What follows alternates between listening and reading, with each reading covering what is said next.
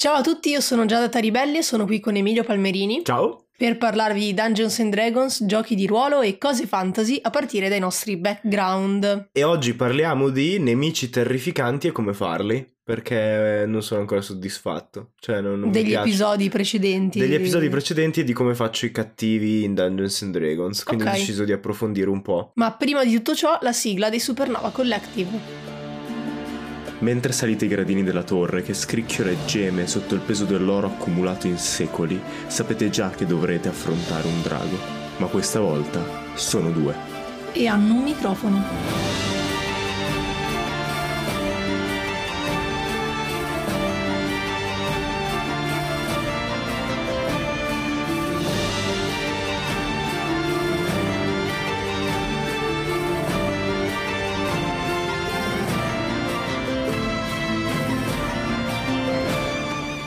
È già capitato che parlassimo nelle scorse stagioni di cattivi. In Yes. particolare, forse in due episodi della prima stagione del podcast. Sì. Perché è passato così tanto tempo. Sì, parte 1 e parte 2 tra l'altro. Mm, però eh, quando si parla di Dungeons and Dragons e in generale di costruire trame per i giochi di ruolo è un argomento che può saltare fuori spesso perché alla fine è parte centrale della trama avere un buon cattivo. Sì, il manuale del Dungeon Master indica due modi per fare avventure. Secondo me si applica un po' a qualsiasi gioco di ruolo abbia una struttura del genere. Mm. Un'avventura a luoghi e un'avventura a cattivi. Cioè, crei prima i vari luoghi e i personaggi possono muoversi all'interno dei luoghi scoprendo cose, oppure crei un cattivo, il cattivo ha un piano e i buoni devono fermare il piano. Antagonista, chiamatelo come volete, non è tanto importante la definizione. Però diciamo che in tutte le storie c'è un personaggio principale di cui segui gli avanzamenti e dovrebbe essere quello per cui tifi, anche se magari è moralmente il cattivo della storia. Mm. E poi dall'altra parte c'è qualcuno che ha interessi contrapposti che tenta di fermarlo. Quindi noi parleremo di quel qualcuno che tenta di fermarlo. E lo chiameremo cattivo perché, vabbè, storicamente è così che vengono chiamati. sì, non è- antagonista. Sì, cioè, nel senso, non è che deve essere per forza il buon Adolf Hitler.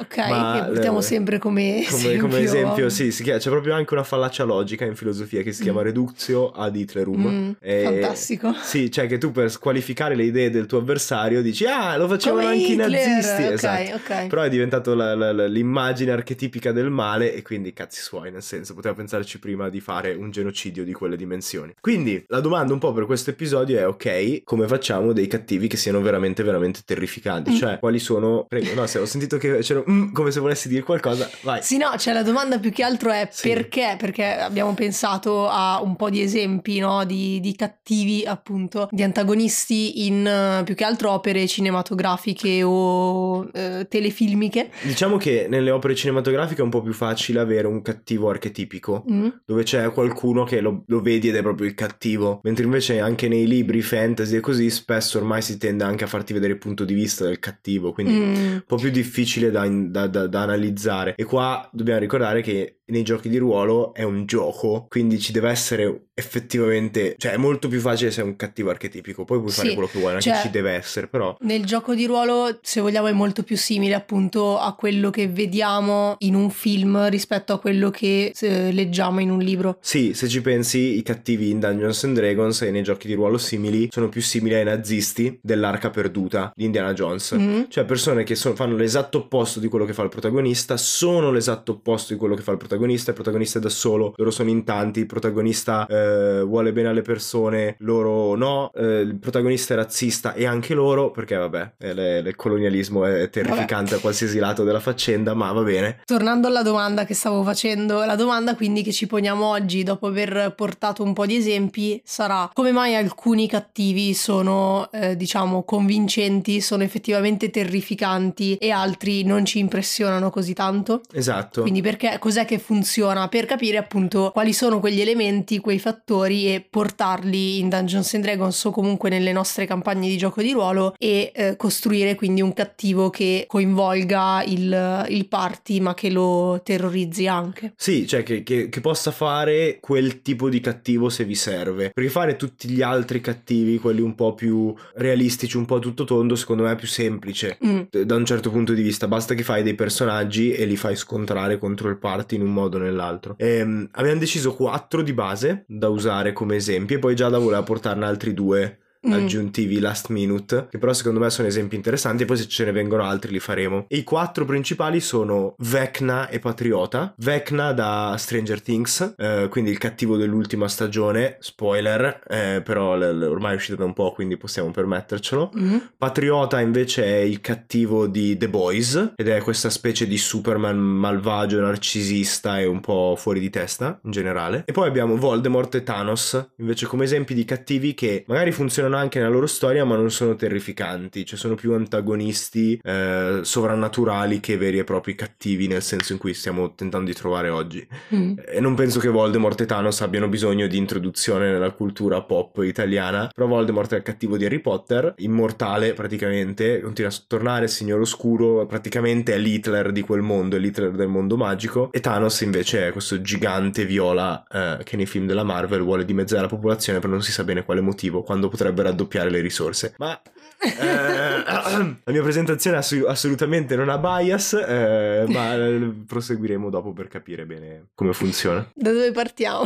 da quale vuoi partire? Oh, secondo me possiamo partire da Vecna. Vecna, appunto, eh, è il cattivo dell'ultima stagione di Stranger Things. Prende il nome da uno dei nemici in realtà tipici di, di Dungeons and Dragons perché i ragazzini sono particolarmente appassionati a Dungeons and Dragons e tendono a dare un nome dedicato a Dungeons and Dragons ad ogni nemico di ogni stagione. E se ci pensi, un uno, sono un po' spoiler i mm. nomi, perché il Demagorgone perché era evocato, era un demone e così via. Questo è Vecna perché è qualcuno che ascende a divinità del mm. male. Detto ciò, Vecna come ci viene presentato? Ci viene presentato mentre uccide una cheerleader di nome Chrissy e se vi ricordate gli episodi che avevamo fatto all'epoca sui cattivi, avevamo detto che una, reg- una delle regole per eh, rendere effettivamente terrificante un cattivo è far vedere che fa qualcosa di malvagio, non soltanto supporre che lo farà, perché spesso un po' il difetto eh, dei cattivi che ci vengono presentati in alcune storie è che si dice sappiamo che vuole, non so, prendere quell'artefatto per distruggere il mondo, ma di fatto finché non fa quella cosa non, non li vediamo mai fare niente di terribile, niente di morale e quindi stiamo basando tutto il nostro giudizio su quel cattivo su una supposizione. Esatto. E, e quindi quel cattivo diventa più debole rispetto invece a qualcuno che da subito vediamo fare qualcosa di terribile, come nel caso di Vecna. Vecna fa paura perché la prima cosa che fa quando appare è uccidere una ragazza. E tra l'altro lo fa in un modo veramente terribile, perché veramente comunque efferato, sì. sì, cioè molto crudele, molto cruento. Eh, perché per chi per non l'ha stre- visto, soprattutto... la, solleva, la sì. solleva, cioè lui non è neanche presente nella stanza. Mm. Tu lo vedi con i poteri psichici che ha, che solleva questa ragazza e inizia praticamente a sprimerla come una spugna. Sì, cioè pian piano le si spezzano sì, le ossa. Spezzano le ossa, si contorce lei è sveglia durante il processo. Sì. Quindi... E, e, tra l'altro, cioè, se pensiamo a come era partito Stranger Things, è vero che è sempre stato, cioè, è sempre, sempre avuto. un po' dark. Sì, però cavolo, cioè, questa ultima stagione è veramente sì, tanto sì, è dark. proprio body horror. Eh.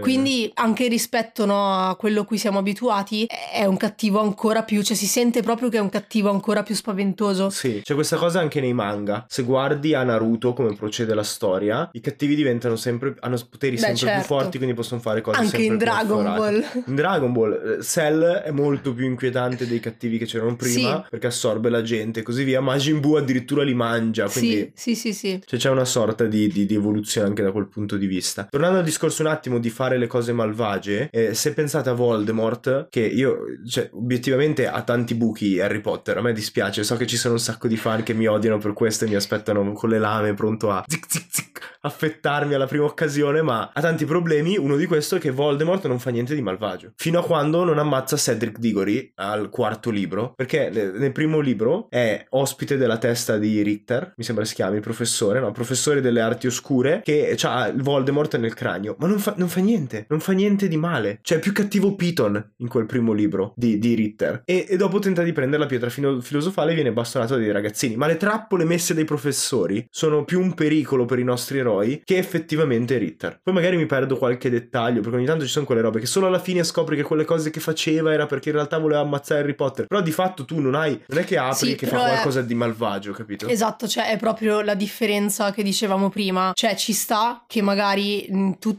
tutta la presentazione del personaggio per libri e libri o film e film, vediamo delle robe che non sembrano cattive e poi alla fine scopri che avevano una certa roba. Però il problema è che lo scopri alla fine, Sì, cioè proprio cioè, quello è il problema. tu- Il eh, problema è che sono tutte azioni che al momento non sembrano terrificanti, come invece quella di Vecna che appunto appena viene presentato fa qualcosa che dici ok, questo è veramente molto pericoloso e molto crudele. E, e se per una volta posso spezzare una lancia per la saga di Harry Potter per quell'incompetente della Rowling. Dai! No, ascolta, è omofoba, transofobica Sì, e scrive di... ok. eh, ha solo avuto successo, sono contento che abbia avuto successo e che alla gente piace Harry Potter, però posso rispettare la sua opera, sicuramente non rispetto lei. Quindi... Ok, però non Eh. c'è bisogno di ricordarlo ogni volta che eh, parli di è- lei. È divertente, è divertente. Tanto se- non editare questa parte, No, voglio no, la che il lascio, mondo lascio lo la sappia. verità, trasparenza. Ehm, E, quindi cosa stavo dicendo? Eh, se posso spezzare una lancia per una volta in suo favore, era un libro per ragazzi all'inizio, cioè è cresciuto molto di più di quello che si aspettava chiunque probabilmente quando l'hanno pubblicato il primo. Quindi ci sta che l'antagonista fosse un po' più all'acqua di rose. Fatto che non ha mai fatto niente fino all'ultimo libro per eh, migliorarla come cosa. Cioè se ci pensate, eh, Voldemort uccide per esempio il, il primo ministro della magia fuori dallo schermo. Non c'è, non c'è una volta in cui Voldemort fa qualcosa di malvagio. Sono sempre i suoi scagnozzi. E a un certo punto ha iniziato anche a giocarsi, a giocare su questa cosa perché è colui che non deve essere nominato. Quindi è un po' come eh, il diavolo nella cultura cattolica, Mm. no?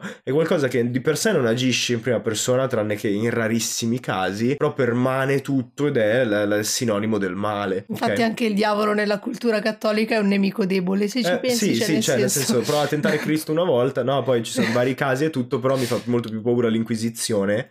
Proprio non, per- cioè, non è neanche una frecciatina alla Chiesa, proprio come cattivo costruito, fa molta più paura l'Inquisizione, che tra l'altro non torturava quasi mai e non aveva un braccio armato, si affidava al braccio secolare dove era. Poi Mm. ovviamente la storia è lunga, quindi magari ci sono stati casi. Però la- lo modus operandi preferito era un normale frate, spesso un francescano, che veniva mandato ad interrogare la gente e che aveva proprio l'effetto contrario, no? Che era quello positivo dopo che l'avevano torturato nelle segrete per un paio di mesi. E quindi capisci anche come molto psicologicamente più pesante come cattivo uno di quelli, Mhm. che tu sai che, sei, che è cattivo ma si comporta amichevolmente, interagisce con te e fa qualcosa di efferato subito ed è lui il mandante, eh, piuttosto che Voldemort che è soltanto di sfondo e poi i veri cattivi della storia sono i mangiamorte per esempio. Thanos non ne ho idea, Thanos sinceramente non- vabbè, è più un un punch ball. Se pensate al primo delitto che fa Thanos, uccide Loki, no? E ci sta come cosa perché comunque Thor e Loki stavano ricostruendo una storia, eh, quindi pone fine a qualcosa, cioè fa qualcosa di efferato anche lui, ma di fatto poi dopo prende le gemme in modo più o meno indolore, ti dice sempre, ti dicono sempre, ah ha fatto cose terribili, però di fatto non è che ne vedi tante, finché non uccide Gamora. Quando uccide Gamora però siamo già avanti nel film, hai già perso tanto di quell'effetto, ok, il cattivo, ok, fa Mm. cose malvagie, no? Mentre invece Vecna lo fa subito, cioè nel primo episodio è subito il cattivo. Mm. È subito il cattivo.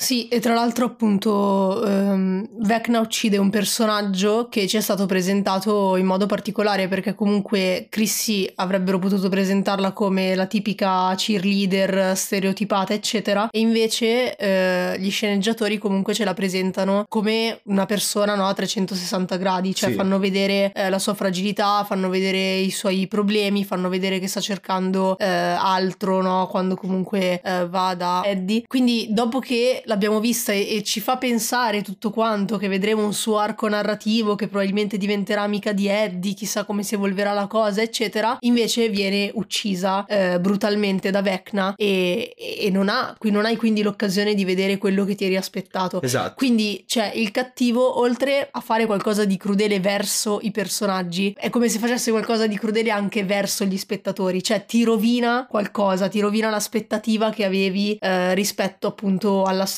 al personaggio, eccetera. Esatto. E interrompe brutalmente qualcosa. Sì, e tutte le volte che vedi Eddie, mh, magari non consciamente, però puoi pensare, ah cavoli, pot- avrebbero, cioè, ti, ti fanno un setup di varie robe quando c'è quella scena, cioè Chrissy eh, in crisi per la sua vita e così via, va a parlare con Eddie e gli chiede della droga, mi sembra. Mm. E c'è lui che fa tutto lo spiritoso dicendo, ah ma sei la, la, la cheerleader tutta perfettina e tutto, in realtà vuoi drogarti anche tu con noi sfigati e così via. E quindi si crea tutta questa dinamica che da un lato inizia a fare il setup di una possibile possibile relazione tra i due che ti aspetti come... Mhm. come... Sì, anche solo relazioni di amicizia, non Sì, sì, non per forza, però ti aspetti anche magari una roba romantica, no? Mm. Sembra l'inizio di una di quelle storie romantiche tipicamente americane. Ti aspetti che lei lasci andare un po' la parte più tossica della sua vita da cheerleader, di apparenza e basta, e diventi buona in questo club di nerd, l'Hellfire, Mm. no? E inizi a giocare anche lei a Dungeons and Dragons. Cioè ti fai delle aspettative, che spesso sono inconsce proprio perché quello è un momento caratteristico Mhm. che ti fa vedere le debolezze di un personaggio. E di solito si fa soltanto con i protagonisti o comunque quelli che hanno uno screen time, cioè che hanno tempo sullo schermo per essere sviluppati. Degli altri personaggi non lo fai vedere. E tu te l'aspetti, poi lui, bam, la uccide subito e la uccide davanti ad Eddie, che, che aggiunge ancora un altro livello di cattiveria al, eh, a Vecna. Invece guardate al primo omicidio di Thanos, come dicevo prima, no? Uccide Loki. Però di fatto nel film, in eh, Avengers eh, Riuniti 4, la vacanza estiva, non mi ricordo come si chiama, Infinity War, parte 1, che già che è diviso in due, vabbè lasciamo stare, vabbè. In Infinity War uccide Loki all'inizio, no? Sconfigge Thor, sconfigge Hulk, quindi c'è un buon setup del suo livello di potere. Però non ti fa neanche vedere, non ti dà neanche un attimo per riaffezionarti a Loki, perché la Marvel dà per scontato che se se- sei pagato i biglietti per andare a vedere i suoi film, ti sei visto anche tutto il resto delle loro storie, sei già affezionato a tutti i personaggi, stravedi per gli attori, c'è tutta questa serie di assunzioni che poi di fatto però indeboliscono Thanos. Perché Mm. pensa se invece di iniziare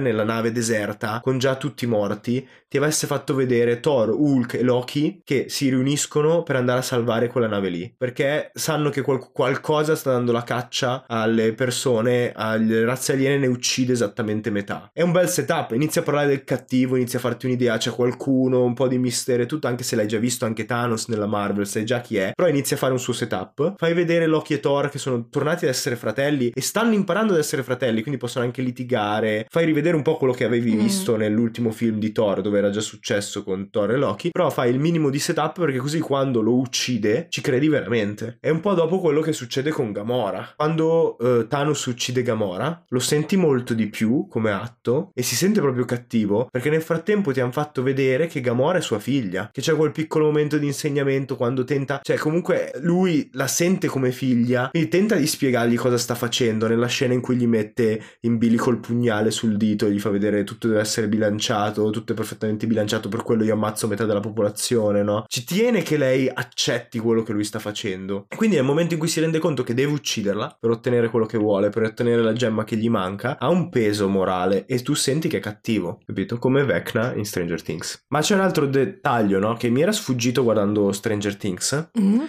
E che secondo me possiamo, possiamo esplicare un po' meglio, ehm, che mi ha fatto notare tra l'altro Colville in uno dei suoi video su, video su come fare i cattivi nei GDR, è che Vecna non uccide un protagonista. Perché quello che avrei fatto io è mettermi d'accordo con uno dei giocatori Mhm. e uccidere il suo personaggio. Quindi lo fai affezionare, fai la prima avventura da livello 1 a livello 2, Mhm. poi per presentare il cattivo del party lo faccio uccidere. E così c'è molto più peso e tutto. Come ha fatto Critical Role in quest'ultima... Come ha fatto Critical Campagna, Role in no? quest'ultima campagna dove Travis Willingham giocava uno dei suoi vecchi personaggi, questo avventuriero spaccone, e, e poi era d'accordo con Matt che, l'avrebbe, che sarebbe uscito dalla storia, non, non sapeva come e quando, ma sarebbe uscito dalla storia e lui avrebbe giocato un altro personaggio. Però così dava un motivo al gruppo per iniziare la storia vera e propria. E secondo me non funziona tanto bene perché rendi quell'atto di cattiveria un solo istante. Non funziona tanto bene negli show e funziona ancora peggio nel party. Nel party perché diventa palese che vi siete messi d'accordo. Perché, cioè,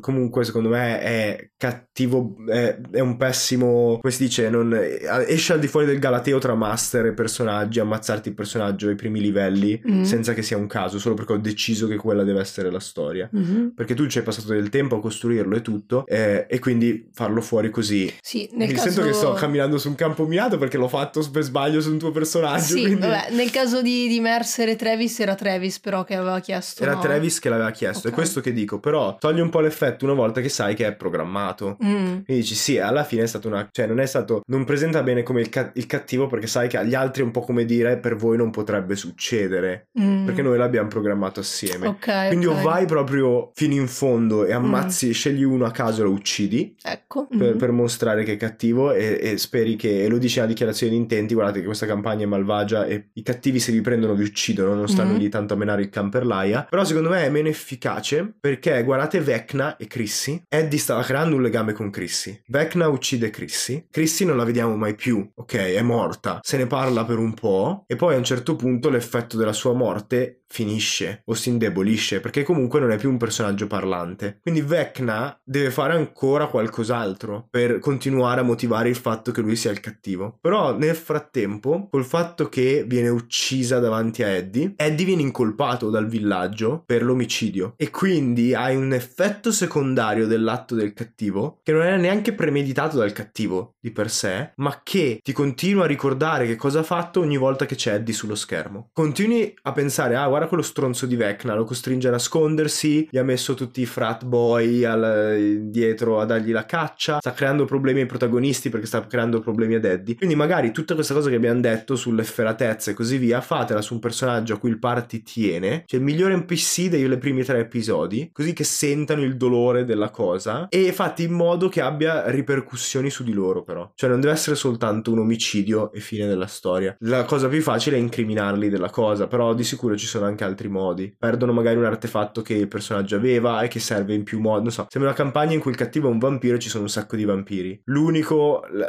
amuleto che loro trovano per proteggersi lo danno a quell'NPC perché gli vogliono bene. Il vampiro cattivo trova un modo per ucciderlo lo stesso efferato e, e si porta via l'amuleto. Tu ogni volta che sei in pericolo per i vampiri continui a pensare quel pezzo di merda non solo ha ucciso il nostro amico, ma si è anche portato via il modo per difenderci da Mm. questa situazione. Avevamo già un modo per uscirne, Mhm. capito? Sto, intanto io sto pensando alle campagne che abbiamo in corso per capire quale NPC, per quale NPC devo temere Già. per la vita, sapendo che li ucciderai male per presentare il cattivo. In Storia di Vapore non c'è ancora un cattivo vero e proprio. Mm. Però, se ci pensi, istintivamente, non avevo ancora riflettuto su queste cose, Mm. ma Fiamma, Sì. Giulia della Silva, la sacerdotessa cattiva della scorsa stagione, anche eh, per proxy, cioè con i suoi sottoposti nella Cabala, cosa hanno fatto? Hanno rapito la vecchietta che era amica di Ametista. Mm, sì, Quindi hai sì, la sì. cosa che dici che stronzi stanno facendo del male all'NPC che, a cui noi vogliamo bene. Corin comunque ha un target grosso così Sì, dietro- lo so. dietro la te- Corin, lo so. Corin, morirà Corin. Corin, Ponci, così devo anche smettere di dire No. quel nome devast- Pon- No, Ponci ha un target Viola non ti perdonerà grosso. mai. Cioè proprio c'è scritto eh, morirò.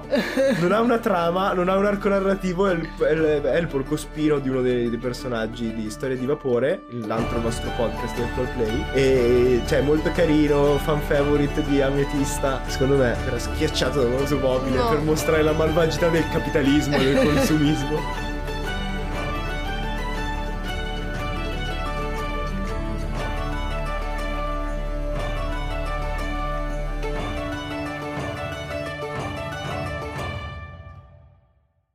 Laura era turbata. Il suo istinto l'aveva messa in allerta da un paio di giorni, ma lei non aveva ancora capito razionalmente il perché. Quella mattina, compiendo un gesto dimenticato da anni, aveva aperto la cassaforte nascosta dietro al quadro, verificandone il contenuto. Tutto era esattamente dove doveva essere, eppure la sgradevole sensazione era ancora lì. Sentì Sara che nel frattempo stava continuando a parlare E poi avrai più tempo per farmi giocare di ruolo. Già, i giochi di ruolo, la più grande passione che avevano in comune. Era stata Laura a introdurre Sara in quel mondo fantastico, ormai cinque anni prima. Aveva persino creato un'intera ambientazione da zero. Stibia l'aveva chiamata. Utilizzava Dungeons and Dragons per insegnare a Sara alcune cose che era suo compito trasmetterle. Era da un po' di tempo che si chiedeva quanto in là si potesse spingere. Sara era grande ormai e il tempo a disposizione non era infinito. Forse nemmeno il suo. Lo sponsor di questo episodio è Stibia, il libro di esordio di Alberto Cantarello e come avete sentito dall'estratto che ha letto Emilio, in Stibia i personaggi sono legati tra le altre cose anche da una campagna di Dungeons and Dragons che questa Laura, questo personaggio, ha usato per insegnare importanti informazioni a Sara, una delle due una dei due protagonisti del libro insieme Esatto. a Samuele. Sara e Samuele. E- e- io ho trovato super divertente quando l'ho letto come cosa perché effettivamente è geniale. Io come... non ho ancora letto il libro e non ricordavo questa cosa e adesso eh, penso che appena finiremo di registrare questa pubblicità andrò a recuperarlo. No, scherzi a parte, non ho ancora avuto tempo ma non vedo l'ora di leggerlo. Eh, è molto... Se, se, ci pensi c'è sempre... c'è un po' l'archetipo nei libri di questo tipo dove c'è qualcuno che sa che Narnia esiste, mm. c'è qualcuno che sa che il mondo fantastico esiste e in qualche modo ha preparato il protagonista a fare mm. delle cose. E, e Dungeons and Dragons è perfetto, cioè puoi praticamente certo. spiegargli tutto facendo finta che sia parte del gioco. Quindi Stevie è un libro fantasy, giusto per fare la parte di sponsorizzazione vera e propria, eh, che si svolge a cavallo tra il nostro mondo e un mondo fantasy e misterioso e secondo me è un ottimo libro di esordio, c'è spazio per migliorare come sempre, però è molto divertente da leggere e a me sta piacendo. Quindi se siete appassionati di fantasy o comunque se volete leggere un romanzo che ha a che fare con Dungeons and Dragons, pochino, non potete è basato su Dungeons and Dragons, ma potete dargli un'occhiata al link che lasciamo in descrizione o in generale trovarlo su qualsiasi motore di ricerca scrivendo Stevia. Sì, a meno che non sia TikTok.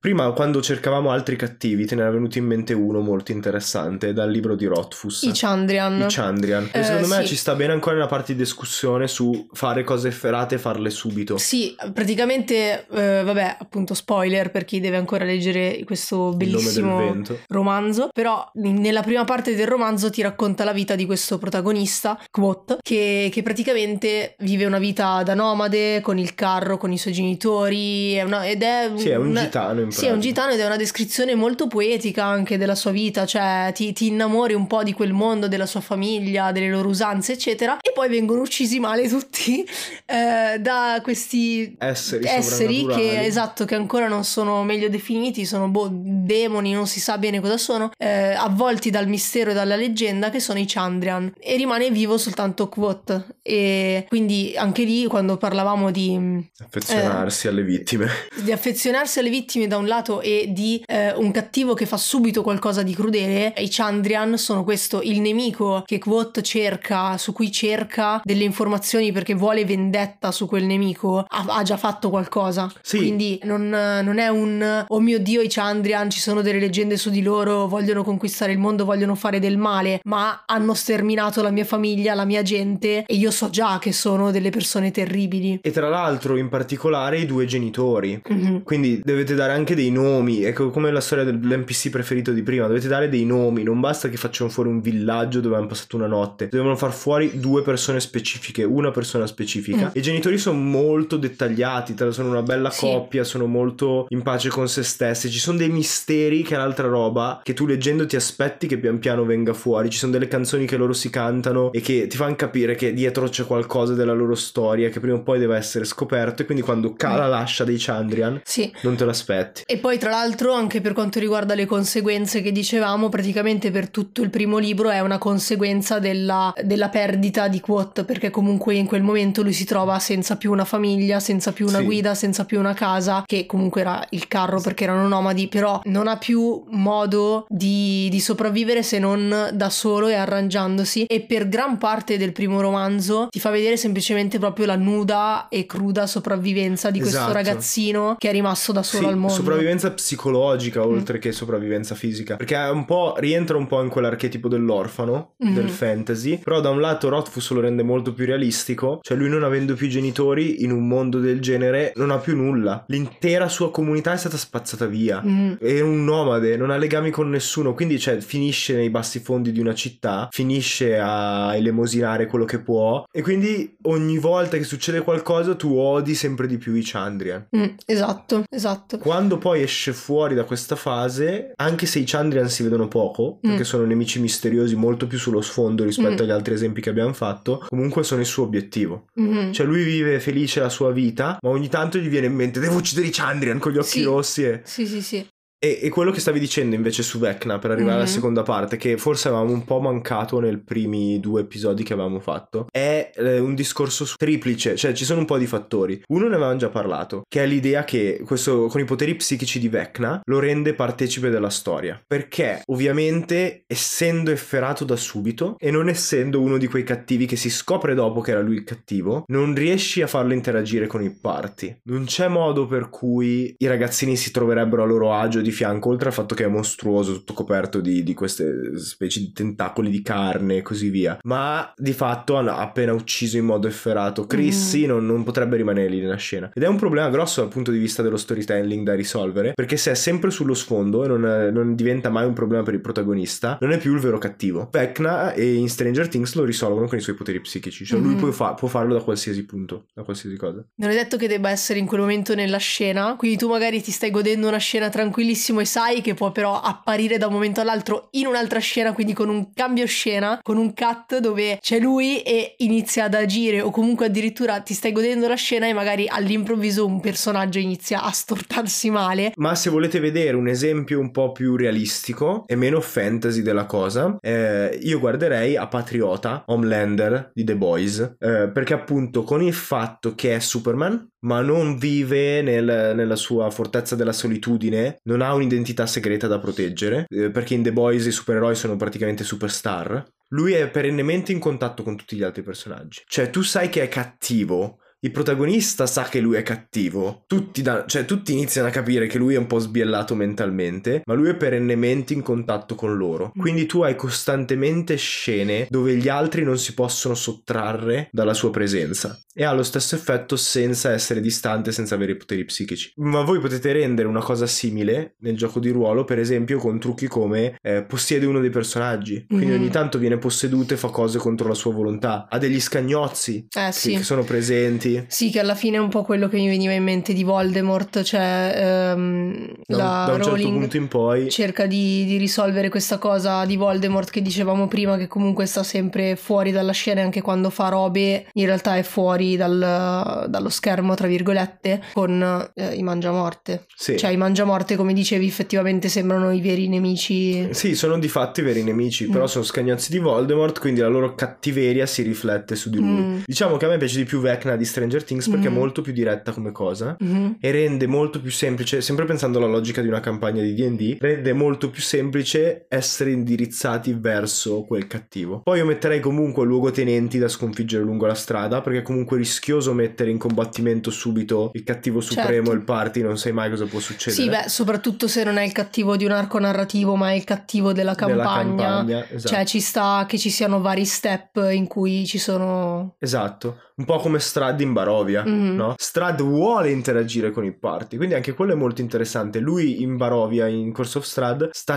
cercando, e sto per fare un altro spoiler, sta cercando un sostituto, sta cercando qualcuno che possa prendere il suo posto. Quindi devi interagire, è tipo un grosso colloquio di lavoro per lui, Mm. tutto quello che sta succedendo. Quindi devi interagire con loro per capire chi è abbastanza efferato per prendere il suo stesso patto e liberarlo finalmente dal ciclo di morte e risurrezione in cui è bloccato. E, e quello gli dà una scusa per interagire di nuovo. E ce ne sono infinite. Il party ha qualcosa che il cattivo vuole, il cattivo non sa di essere il cattivo, ci sono tanti modi. Vecna è interessante con i poteri psichici per la, per la direzione fantasy. Patriota di The Boys è interessante perché è un po' più quello corporativo, cioè dove il cattivo può essere una persona della vostra vita, una persona tossica, che- di cui però per un qualche motivo non potete liberarvi. Quindi se fate un'ambientazione un po' più particolare, Patriota è un po' più interessante come esempio da prendere. Il secondo punto, che secondo me si vede bene usando Patriota, è la differenza di potere tra i buoni e il cattivo. Perché per essere veramente terrificante deve essere molto più forte di loro. E questa è un'altra cosa che spesso nelle campagne di DD fai fatica a fare, perché c'è una tabellina con i livelli di mostri che puoi usare. E quindi se vuoi che il personaggio in qualche modo interagisca con loro, non puoi farlo molto più forte del party, perché sennò li uccide. Cioè se è un incontro mortale è un incontro mortale. Quindi è difficile da fare, ma io consiglierei di farlo comunque, perché l'efficacia che ha Patriota quando è in scena, col fatto che è Superman ma senza la criptonite, col fatto che è totalmente inarrestabile, spara raggi laser dagli occhi, è indistruttibile, è super forte, può volare, chi, chi può resistergli? Cioè tu in ogni scena in cui lui appare, sai che se lui lo vuole può uccidere chiunque ci sia nella quella stanza, in qualsiasi momento. Quindi ogni volta sei lì con la tensione di dire, oh mio Dio, sta per succedere. Che è un po' come Strad. Cioè io sono convinto che Barovia e Course of Strad funzioni così bene, sia uno dei, Mm. delle avventure più vendute perché Strad è così. Strad vuole interagire col party, li invita a cena, ha tutta questa relazione mentre loro girano nel suo regno, li lascia fare, però tu fin dall'inizio sai che lui schioccando le dita potrebbe ucciderli. Cioè, potrebbe benissimo mangiarseli tutti in una botta sola. E quello ti crea il livello, la differenza di potere, che è spesso la cosa che tutti capiscono su come fare il cattivo. Voldemort è molto più potente di Harry, Thanos è molto più potente degli Avenger. C'è quell'assoluta differenza di potere che è necessaria e che l'altra volta secondo me non abbiamo sottolineato abbastanza bene. Se ci pensi anche nei Chandrian, dell'esempio che facevi, col fatto che non sai chi sono, non sai quanti sono, non sai i loro poteri,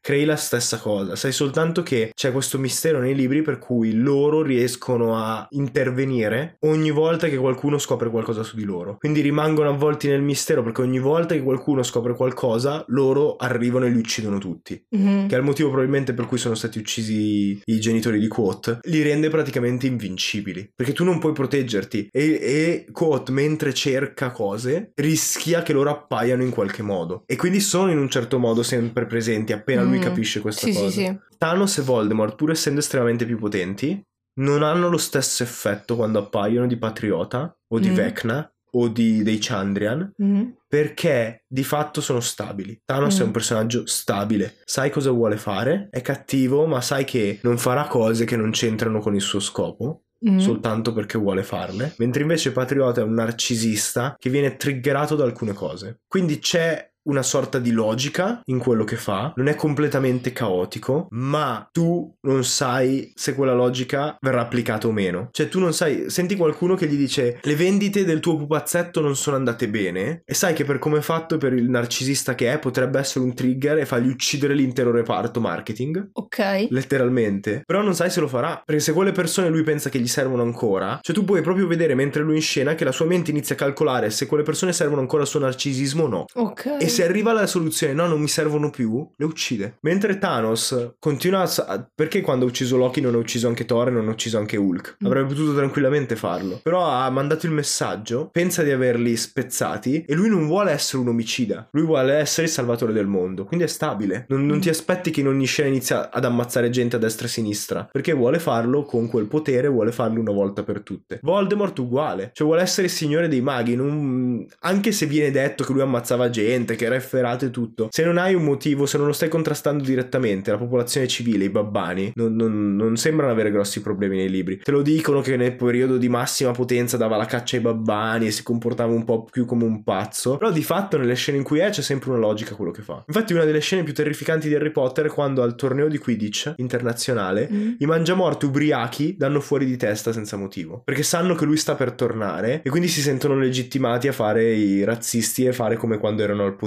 E quella è una bella dinamica, cioè ti fa venire paura perché dici allora potrebbe succedere di continuo. Quando questi ormai si sentono legittimati, sono abbastanza Mm. ubriachi per far casino, potrebbe succedere. Poi si perde e non c'è più nel resto dei libri, almeno che io mi ricordo. Quindi per concludere e dare una sintesi di quello che abbiamo detto, quali sono, qual è la ricetta per fare un cattivo fatto bene? Cioè, secondo me dovete per prima cosa trovare la motivazione per cui debba rimanere in contatto con il party. Ok. in qualche modo. Il modo più semplice è con i luogot- luogotenenti, ma io è quello che userei di meno. Secondo deve essere il cattivo e deve fare cose cattive e malvagie Mm. su NPC a cui i personaggi tengono. Può anche non essere l'omicidio, può essere anche il fidanzato tossico Mm. della cameriera preferita della taverna. Deve essere molto più potente del party, quindi in questo Ok. caso il fidanzato tossico è un nobile. E deve essere instabile. Deve poter applicare quando vuole, come vuole, quella differenza di potere Ok. non devono sentirsi al sicuro, che può essere da togliergli lo stipendio, non fargli più trovare contratti fino a ucciderli. Mhm. Quindi dovete scegliere voi a seconda della storia. quelle- Però secondo me sono le quattro cose fondamentali. Ed era un po' quella instabilità, differenza di potenziale che secondo me non aveva, ci mancava un po' l'altra volta. Quindi questo per costruire il cattivo nel vero senso della parola. Poi io, per come sono fatta, amo anche gli antagonisti che non sono necessariamente cattivi, ma sono antagonisti perché hanno obiettivi diversi dal party party e però magari sono, anzi magari sono più morali del, Del party. party stesso. E, e ci sta perché in realtà in D&D non giochi necessariamente l'eroe, cioè hai la possibilità di giocare un malvagio e Esatto. quindi sei un avventuriero, ma se sei un, um, come si dice, eh, un mercenario, eh, ci sta che il- l'antagonista sia il tuo rivale, ad esempio. Sì. E stavo però- pensando se tu sei un party cattivo, se si applicano ancora le quattro regole. Ci pensiamo in un altro episodio. Come sempre fateci sapere cosa ne pensate di tutto ciò che abbiamo tirato fuori. Eh, è stato un episodio in cui ci siamo concentrati di più appunto sulla parte narrativa, eh, quindi di costruzione della trama e dei personaggi. Potete venire a continuare la discussione su Discord. eh, basta che non mi dite no, non è vero, Voldemort è un buon nemico. A meno che non, Vabbè. a- non avete le motivazioni per sostenere il vostro. No, anzi, appunto, se non siete d'accordo su qualcosa delle cose che abbiamo detto, assolutamente eh, scrivete su Discord e portate le vostre motivazioni, anche perché siamo sempre pronti ad imparare cose nuove, anzi, come sempre quello che portiamo noi è la nostra visione di ciò che abbiamo visto o letto, ma eh, Come siamo... assoluti neofiti, tra l'altro, Sì, di qualsiasi siamo- delle robe che- di cui parliamo. quindi- Esatto, quindi siamo sempre aperti al confronto, al dialogo e purché sia costruttivo. Sì. Vi aspettiamo quindi su Discord, trovate il link in descrizione. Per il resto vi aspettiamo il prossimo lunedì. Sì, per un altro episodio di Due Draghi al microfono. Sì. Ma sta uscendo anche. Storie, Storie di, di vapore, vapore. ogni due giovedì sul